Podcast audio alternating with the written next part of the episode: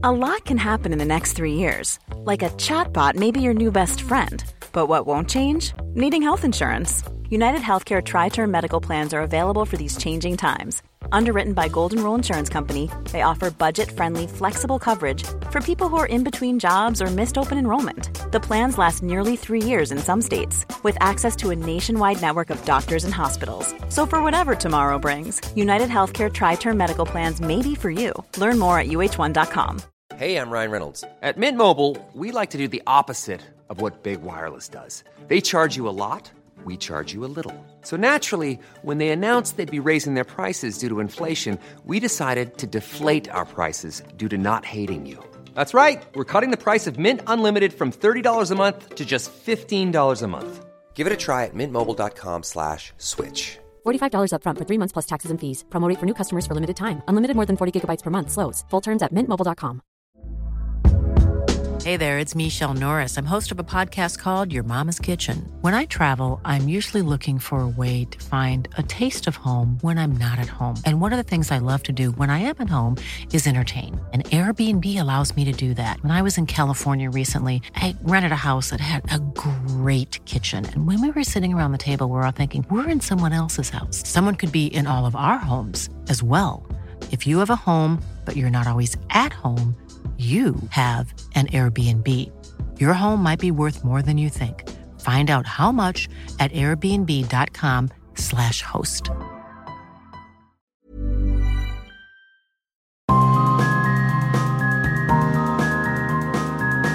Hello and welcome to Streets Ahead, your podcast dedicated to all things cycling, walking and wheeling in the U K and beyond. I'm Ned Bolting. Who are you? I'm Adam Tranter. I'm Laura Laker. Excellent, we got that clear. Now, this time, we've got a special episode in which Laura goes to the seaside.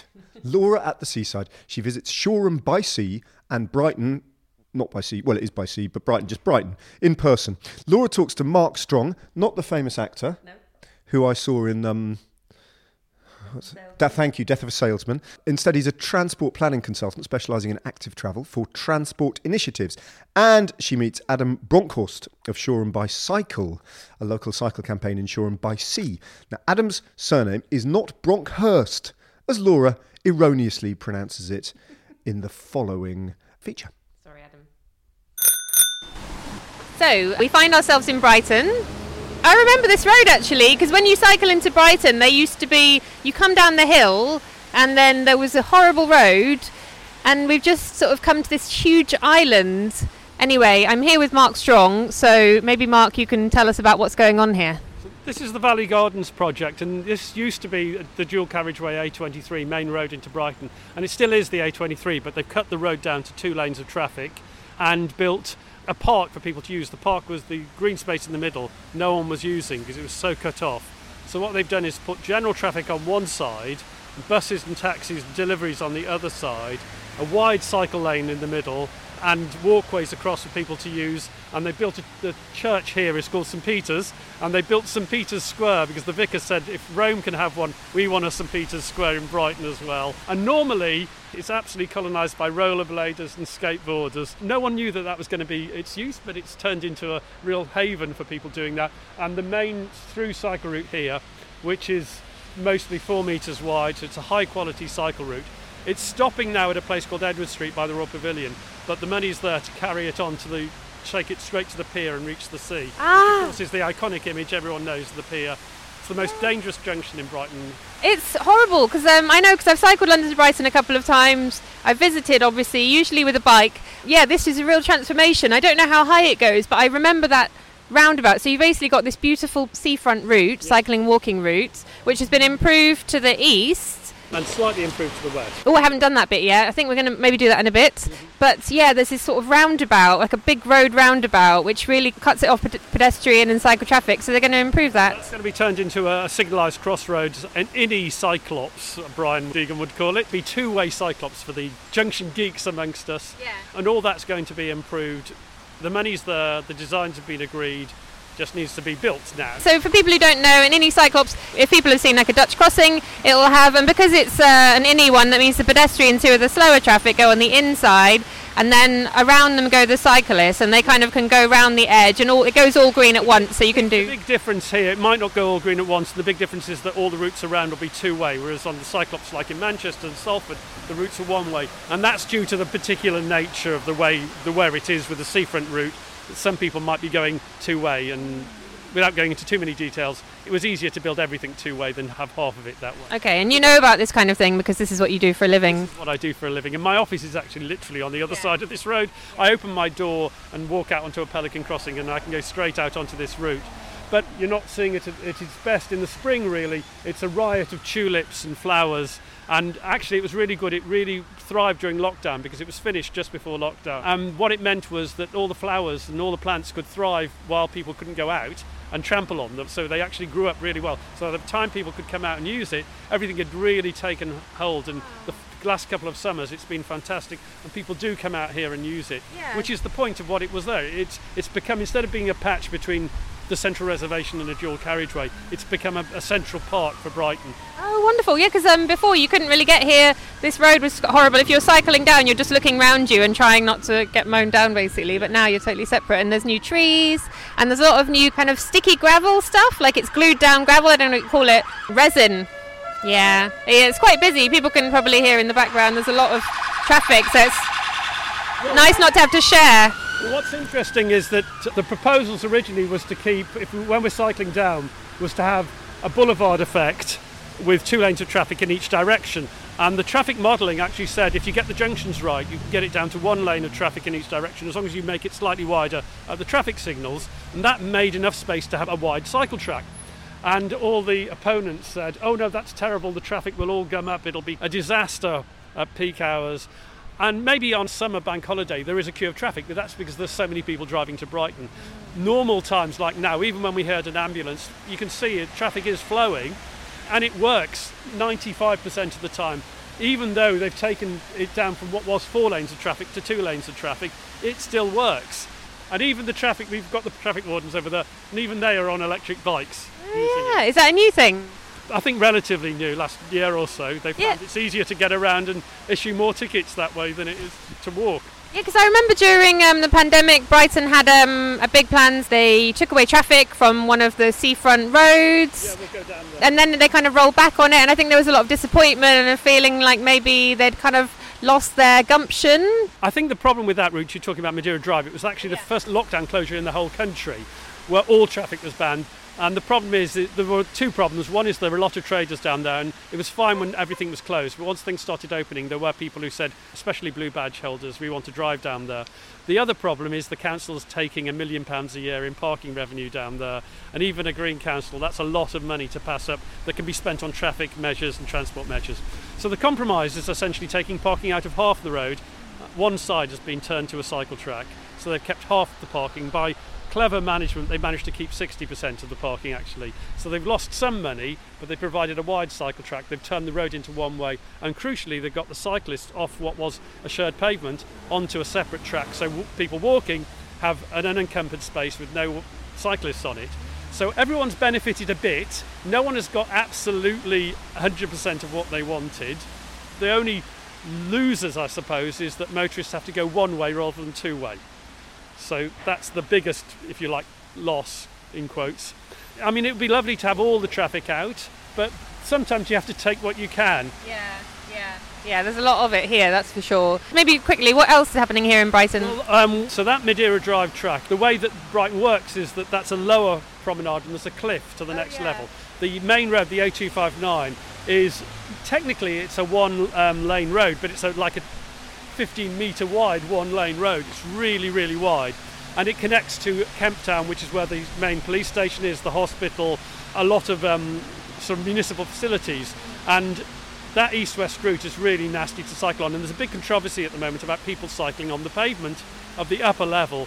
In fact, what's happened is somebody painted no cycling signs on the pavement, and somebody else has gone down and replaced the no with a little heart. Um, paint wars. Yeah, paint wars. And there are disability groups who are saying, but this is a no cycling, and we've got this, and we really don't want it.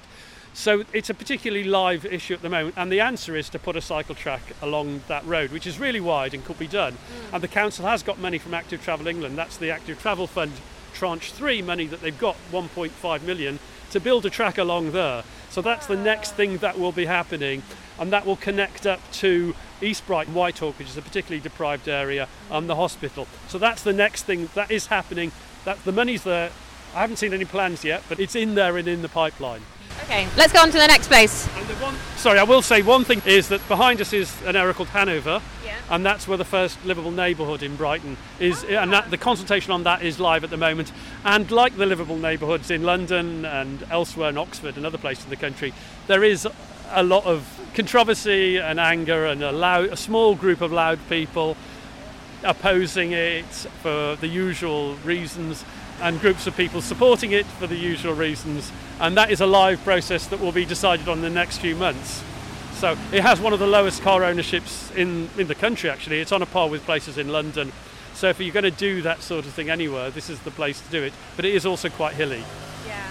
Yeah. Okay, we also have we also have with us Adam Bronckhorst. Well, tell us tell us what you do. Hi, I'm Adam. Um, I'm part of a community group called Shoreham by Cycle in Shoreham by Sea, and we are a bunch of residents, parents, drivers, cyclists, walkers, train users, et cetera, who are just trying to improve cycling and make cycling better where we live. Been going about four years. Didn't realise that when we started in a pub, just with an idea and a name, that we'd end up having meetings with M Ps, lobbying councillors, having WhatsApp groups with our local politicians, becoming kind of knowledgeable on different aspects of cycling and infrastructure, et cetera, and we're in the Valley Gardens, which is great. It sounds really noisy and really busy with traffic because it's raining, and there's a lot more traffic noise because of the rain.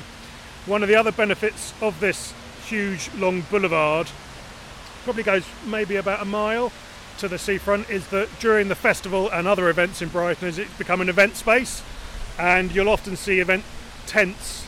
Ladyboys of Bangkok come here every year, I think. Lots of other things. We have a thing called the Warren, which is also here, but there's huge spaces which are used and utilised for public events. I used to live in Hanover for ten years. I went to university there. I've lived in Brighton and the greater Brighton area for thirty years. One of the great things about this Valley Gardens project is that in thirty years there's never been a connecting route down to the seafront, down the main route. You've always got to a certain bit, a couple hundred yards from the seafront, and you have to divert in and out and all around the, the space.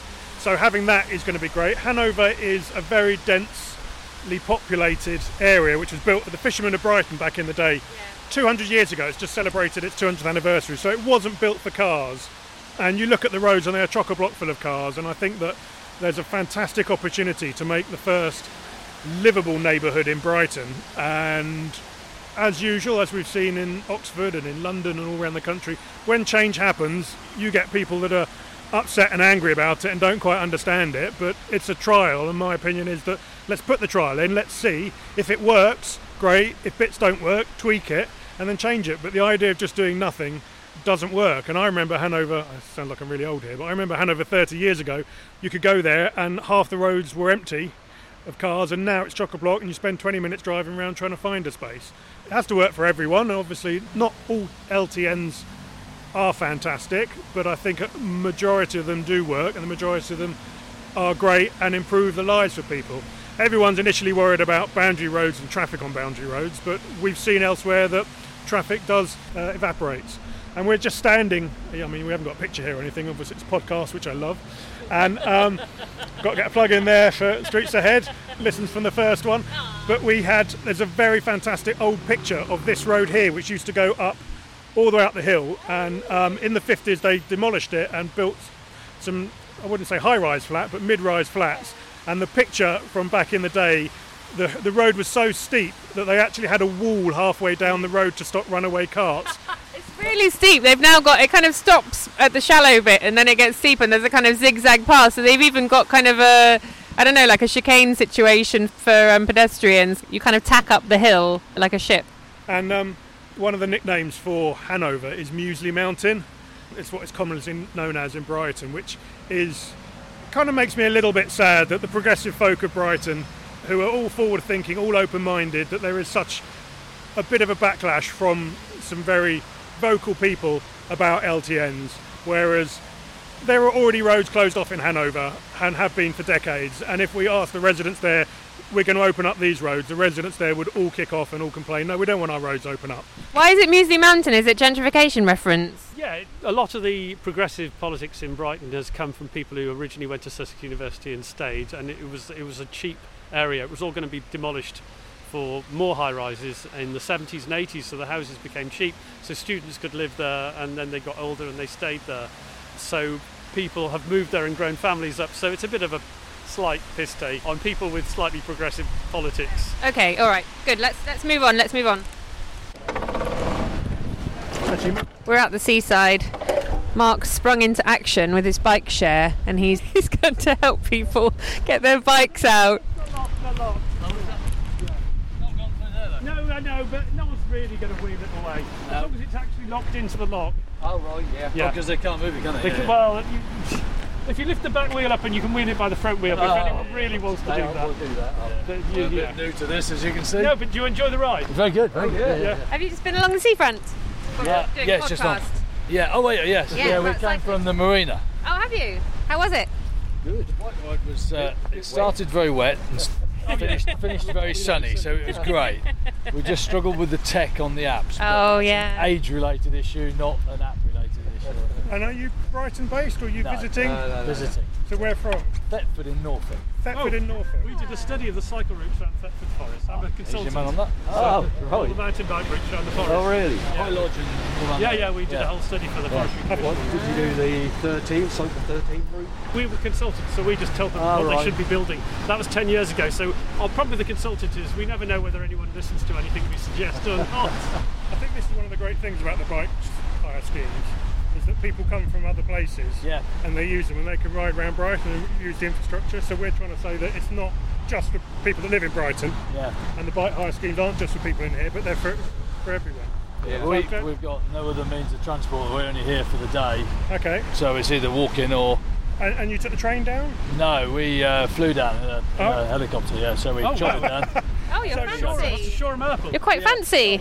And then we biked it here. So literally multi-mode. Yeah. Wow, travel. Unusual. Taxi, bike. That's super fancy. Where are you off to now? Coffee, Shoreham, back to Thetford. Ah, you're cycling to Shoreham? No, taxi. Now. Taxi. Unless you're offering to pedal, no. If you want an ice cream, just where those flats are, there's a place called the Rockers that does the best ice cream. Oh, tell you what I've got to do, get my phone out. The... Have a lovely day. Thank you, we will. Nice to see you. Uh, enjoy the flight. Lovely.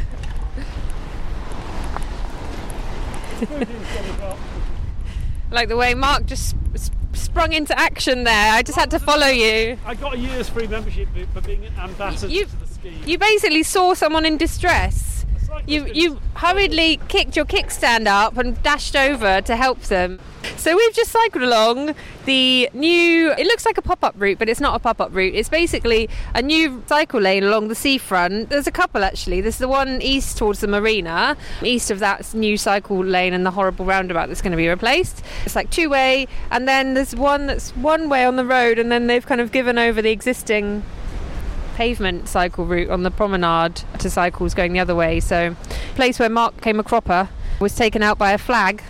No laughing matter, but it no, sounds no, quite no, painful. It was, it was, it was fortunately just road, you know, road rash and hand wars yeah. because I went down on my hands. It was a freak accident because they had a like a pole flag for the open top bus, and it just yeah. came out, swung around sideways, grabbed my handlebars and pulled me off sideways. And the problem was that it's, you know, in the design standards they say nothing should be within five hundred millimetres, half a metre, of the edge of a cycle track. And this was right next to the cycle track, so that's one of the, you know, fences, all sorts of things. That, so there is a reason for all these little rules that people think are bureaucratic. Yeah. There are reasons for these. This is this is your bread and butter, isn't it? Yeah. This is what you do. But yeah, anyway, you, you survived okay. The open top bus came to your rescue with its inaccessible first aid kit. Yeah. All right, so just seen the cycle lane. What can we say about it? Adam? It works very well. It hasn't taken away much space for people driving. There's still congestion down here because there's always been congestion down here. They put the parking on the outside of the cycle lane, obviously, so you can see cars parked to the outside of the bollards, which is quite nice. Floating parking, which is, is, is great. It's now one way east and one way west, which is great because the previous two-way cycle lane is incredibly narrow. Filled with tourists. And yeah, the paint isn't protection, so there's only people walking in. Um, but it's great. It runs all the way from, technically from the marina all the way, where does that go to? To Hove Lagoon. And we're going to show you a bit further on where they're going to carry on this going west on Hove Esplanade. I still can't believe those guys came on a helicopter.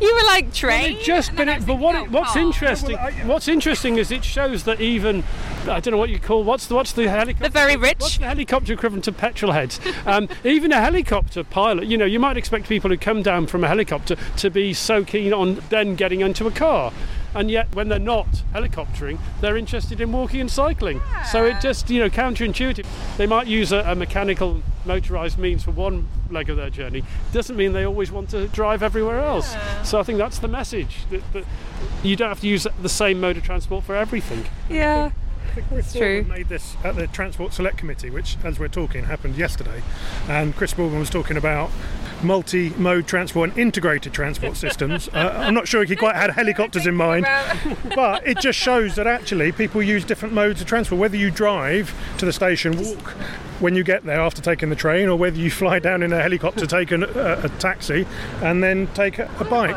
Yeah. Yeah, it's just the easiest thing, isn't it, I guess? Well, it's quite nice, actually. Unexpected encounter. Well, what I would say is that there's only two things wrong with, it, with this. One is that the council bought thousands of ones during lockdown. Orange ones. Orange ones, which look a bit like a, a Contravana motorway. Mm. I mean, in fact, they are the same ones that are used on Contravanas on they? motorways. And they do get occasionally hit or just fall over in the wind. And the, until they've used up their backlog of thousands of them, which they have in a yard, obviously it's not cost effective to go and buy a whole load of more robust stuff like yeah. you might have on Trafalgar Road in Greenwich, the more robust wand orcas. Oh, I haven't seen those. As you pointed out, there's a lot of dead bollards in the road. There are a lot of dead bollards. Occasionally I pick them up.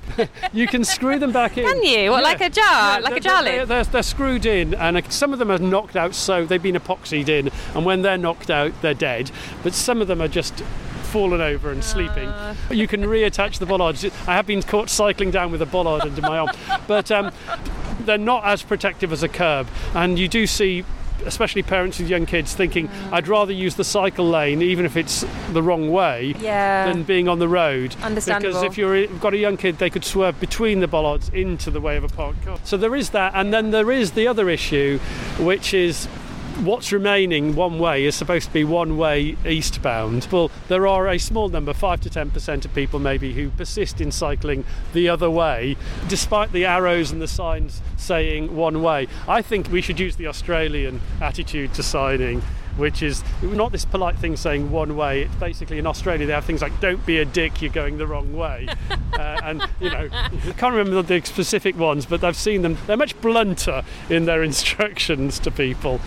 The one advantage of the ones is that I have got a video of an ambulance which got stuck in traffic, because as I said, there's always traffic along there, and the ambulance just pulls into the cycle lane and just cuts through all the traffic and goes to, to where they need. So I like the idea of thinking of these not just as cycle lanes but as emergency response lanes. I have seen that in London, actually, where there's curbs, um, uh, ambulance drivers sort of bumping over the curb and driving down. Ultimately, Adam talked about the extension of this, which would be a very similar design with the ones.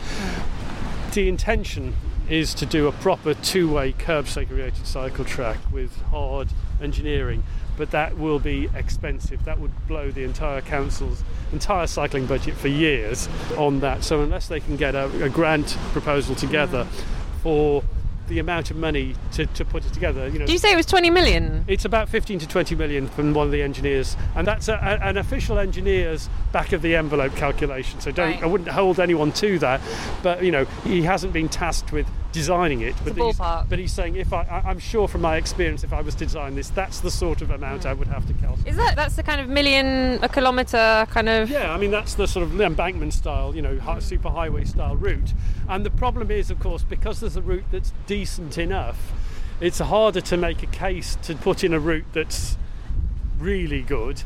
When if the council did have that money for cycling, or Active Travel England has that money for cycling, the case is, shouldn't it be better spent on something that has absolutely nothing, like mm. Shoreham, than spending on something that's got something that works okay? Yeah. So that's the sort of hard cost-benefit analysis you have to make when you've got limited amounts of money. I think we're going to let you go, aren't we? Because you've got to get on, but um, thanks for coming along. It's nice oh, well, to see you.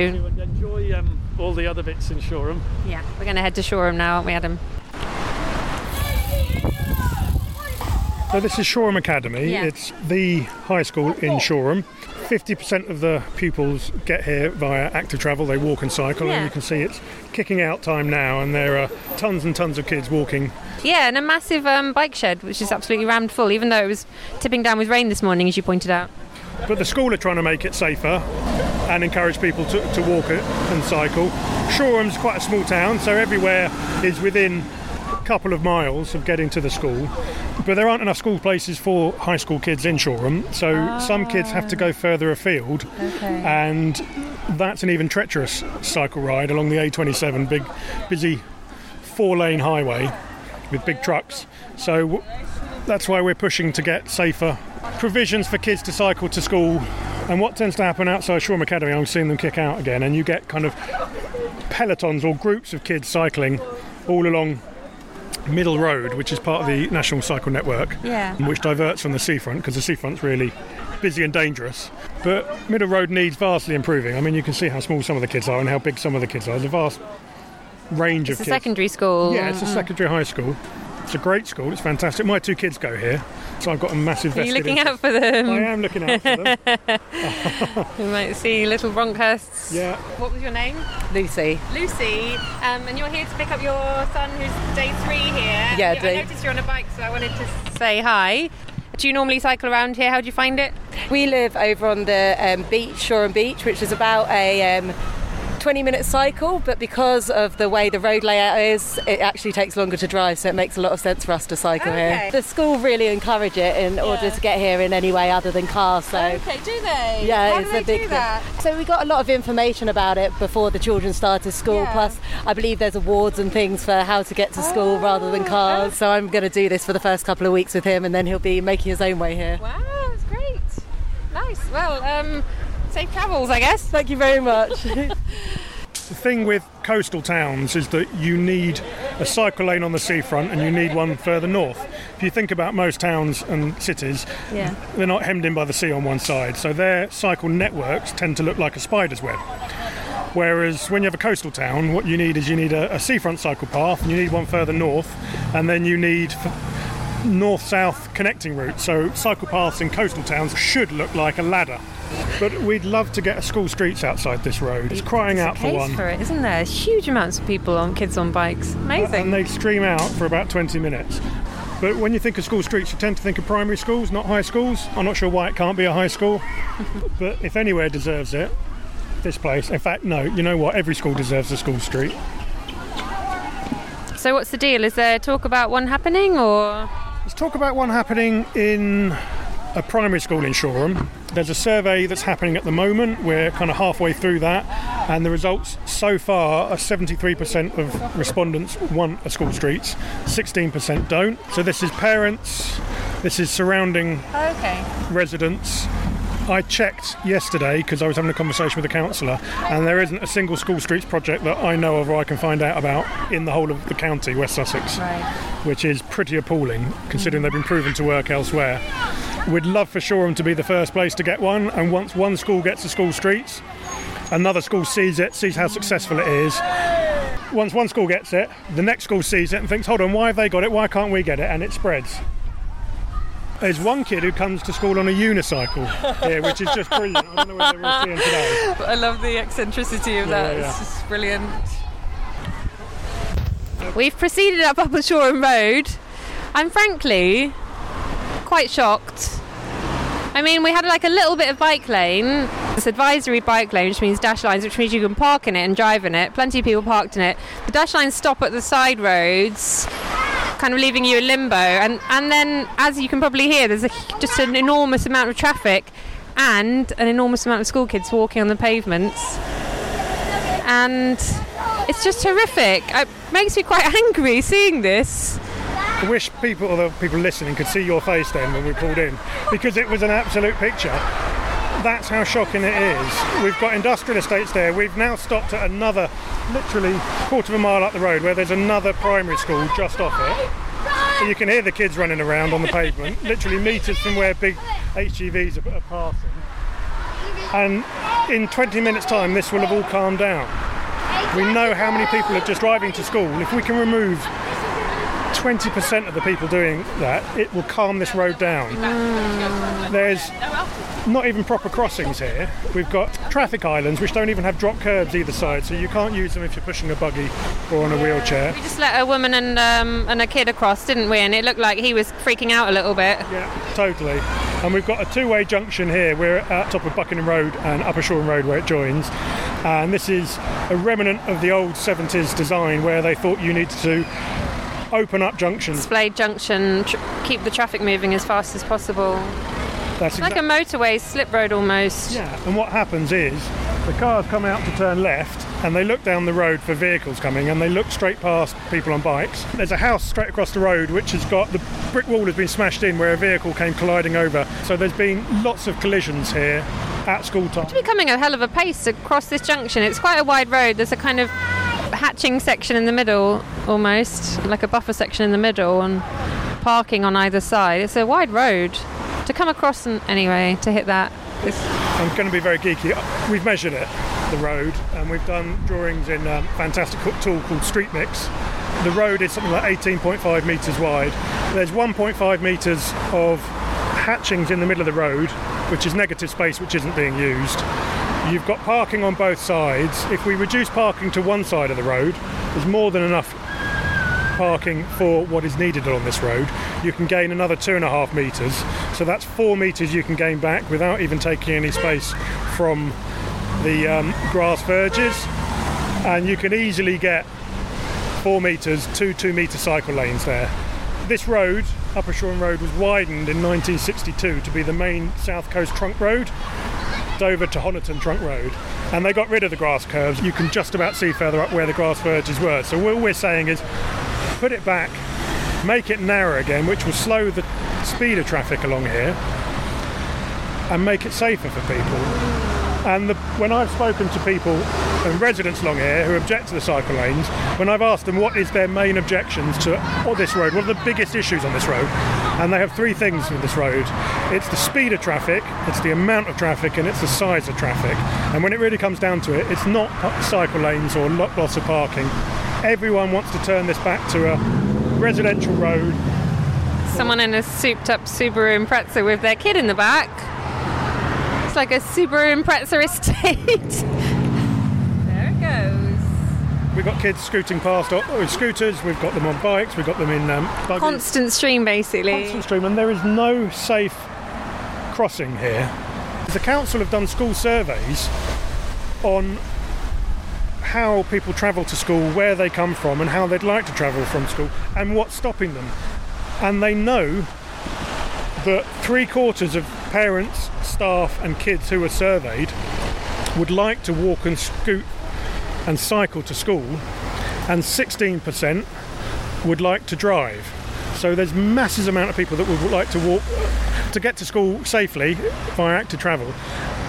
And the things that are stopping them doing that are the speed of the traffic and safe space for people. So I guess um might be useful for people who don't know just to do like a quick potted history of the Shoreham bike lane. It's a long, it's a long saga. It's a, it's a sad saga. I don't mean to sound insincere. It is a long and sad saga, and I've covered it a lot in Road C C when it was all initially happenings.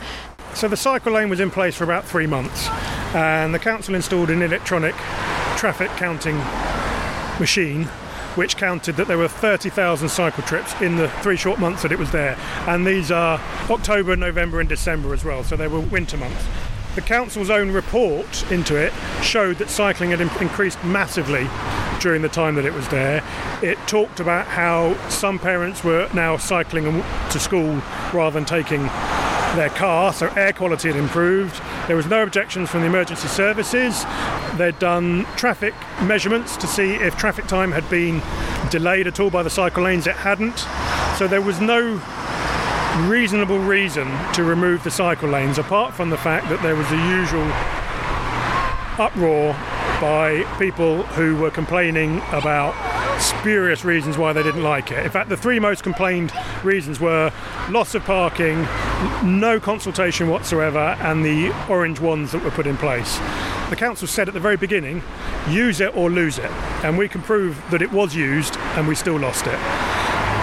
They've got plans for other cycle lanes to go in here, and the main objections that people objected to have all been dealt with. We've had round after round after round of consultation. In fact, we've been consulted to death on this now. We've had five consultations already, and they're talking about another two consultations. So we've had five consultations on active travel in Shoreham, and every one of them has come out with no reason not to put anything in.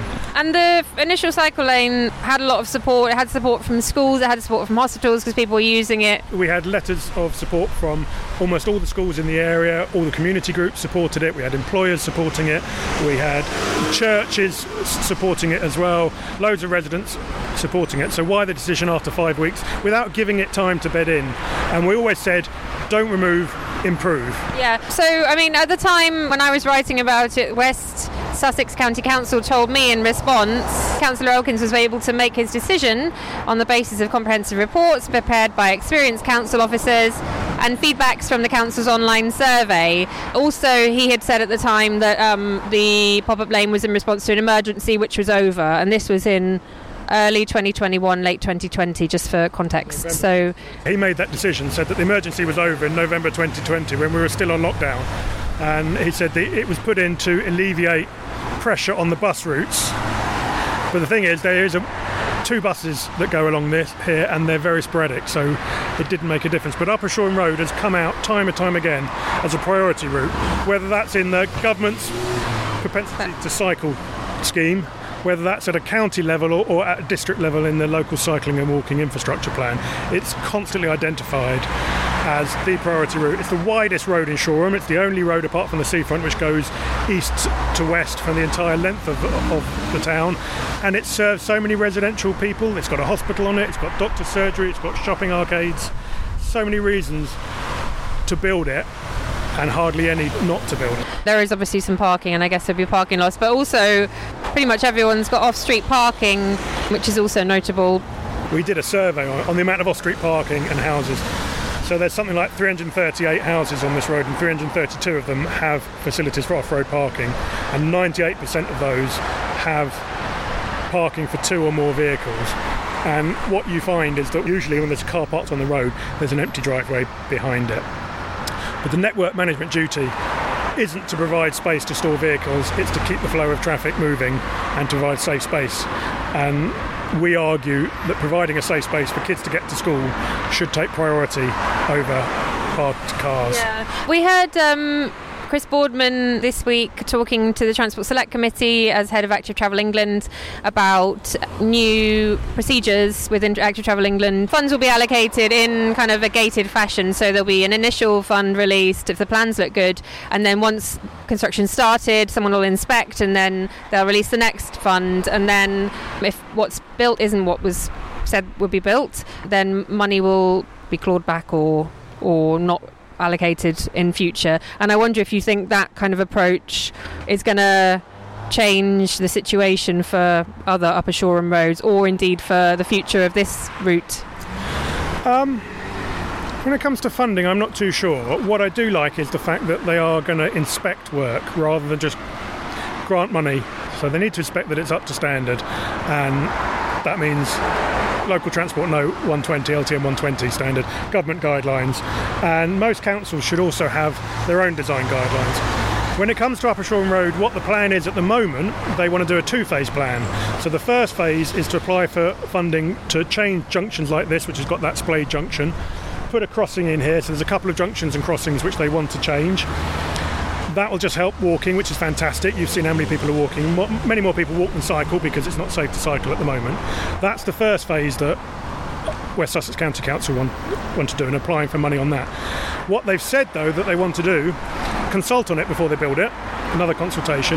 Then once it's consulted on, applied for funding, been given funding, built, they want to evaluate it, monitor it, look at the evidence, and if the evidence is right, then they'll have another consultation on installing the cycle lanes on here, and then they'll have to apply for the funding again, bid for it, and then build it. I don't know if Active Travel England are going to look at it and say, well, hold on a minute, how is that going to change journeys? Walking is great and it changes some journeys, but cycling has the propensity to get people out of cars because you can travel a lot further on a bike than you can when you're walking. So I like the idea of a phased approach, and Active Travel England coming and monitoring and making sure they're getting value for money for the taxpayer. So we've just come along Upper Shoreham Road. It was pretty scary. It's really wide. We can happily ride two abreast until there's a parked car, and then we basically have to pull out into the path of traffic who are driving on a wide road, and so they're driving fast. And there's quite large vehicles, and there's like pinch points where there's those crappy pedestrian, non-pedestrian islands. They're just there for no other purpose apparently than just to create a pinch point. That's quite scary. And then the last few hundred metres or less, this enormous cement mixing lorry came up behind us at speed. Driver realised we were there at last minute and slammed on the brakes, but it was quite scary hearing this big roar behind you. We had to turn right off on this roundabout and then along the little tiny pavement, just onto the pavement. It was all very quick. And now we're on this estuary. We're at the beginning of the Downs Link, so the sign says. On this massive estuary, there's a beautiful wide path with a wooden bridge over the estuary going off into the hills there in a little town. There's a wide path along the estuary, and it couldn't be more different. And because we're shaded by the trees, the traffic sound is distant now, and the traffic is a distant memory, thank God.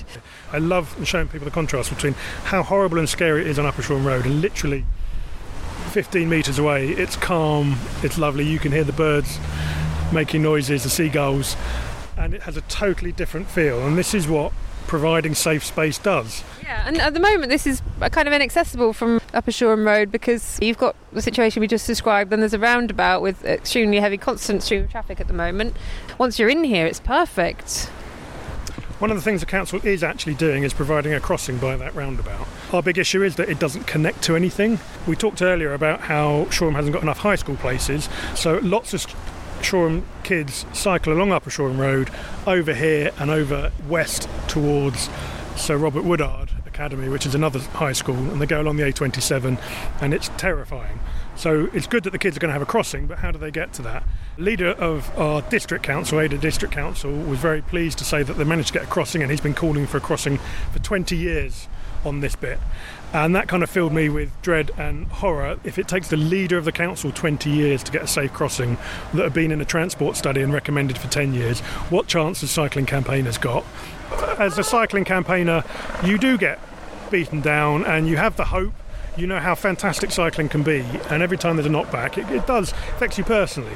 However, things to be positive about is that we've seen the smallest primary school kids up to high school kids, we've seen older people on bikes, we've seen disabled people on bikes on the Strider earlier today, we've seen people on unicycles, the one wheel things, e-scooters. We know that Ada has one of the highest levels of cycling in the U K, especially once you take out London, Cambridge and Oxford, and Ada is a population of sixty thousand. It's a fantastic place to live. We can see the South Downs here, we've got the Downs Link all the way up to Guildford. We've got National Cycle Network too, which runs from Dover to Cornwall. Or to Land's End, I think, pretty much. But Shoreham is a fantastic place. We've met so many good people through cycling here.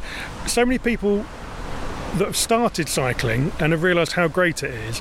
And if we set out on pedestrianised East Street, which has made such a difference since that's happened, you'll see so many people on bikes, especially at the weekend.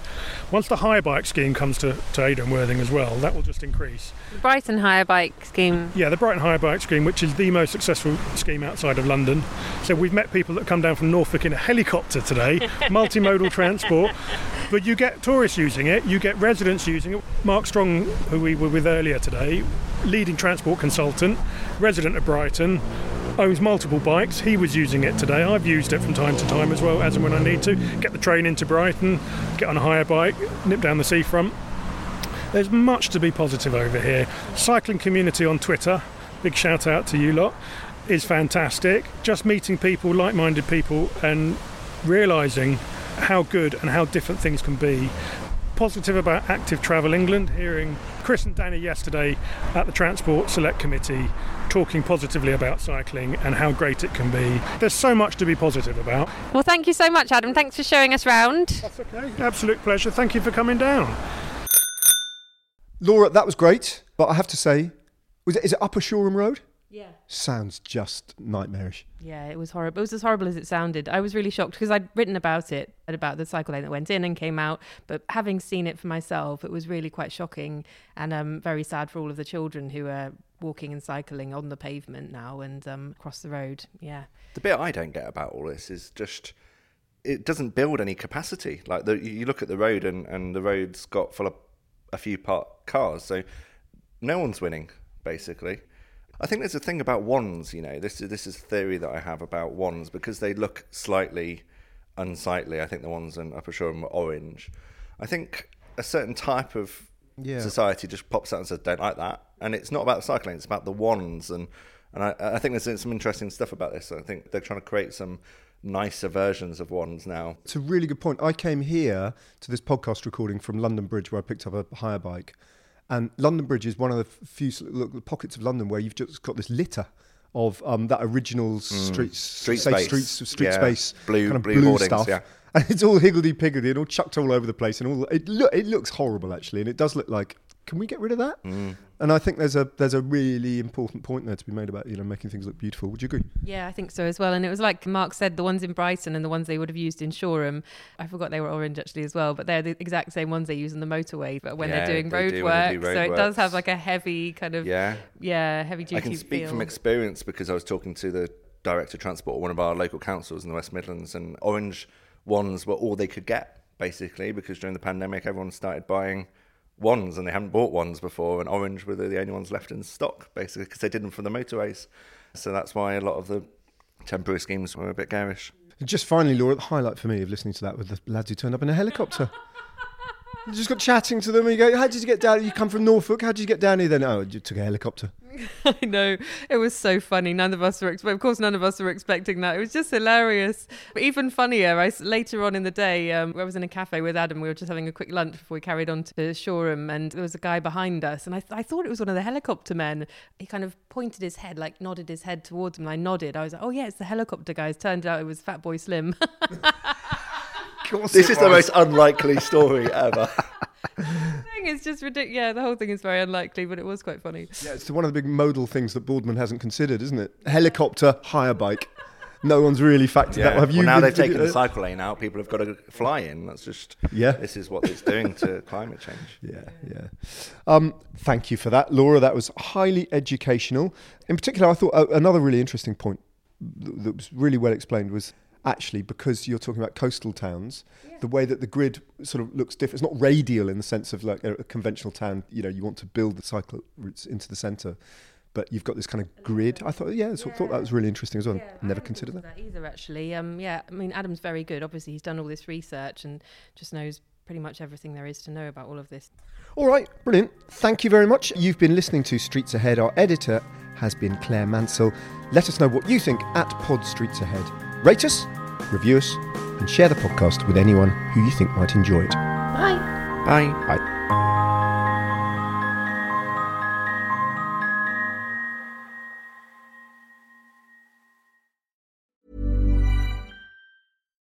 Why don't more infant formula companies use organic, grass-fed whole milk instead of skim? Why don't more infant formula companies use the latest breast milk science? Why don't more infant formula companies run their own clinical trials? Why don't more infant formula companies use more of the proteins found in breast milk? Why don't more infant formula companies have their own factories instead of outsourcing their manufacturing? We wondered the same thing. So we made ByHeart, a better formula for formula. Learn more at by heart dot com.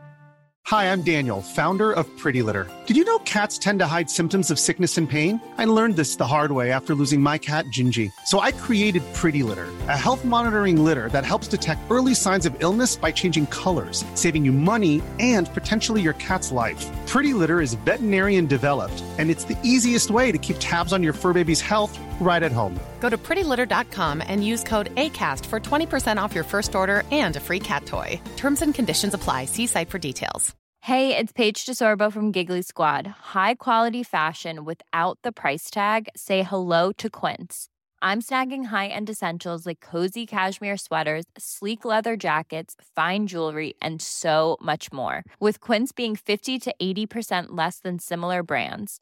And they partner with factories that prioritize safe, ethical, and responsible manufacturing. I love that. Luxury quality within reach. Go to quince dot com slash style to get free shipping and three hundred sixty-five day returns on your next order. Quince dot com slash style.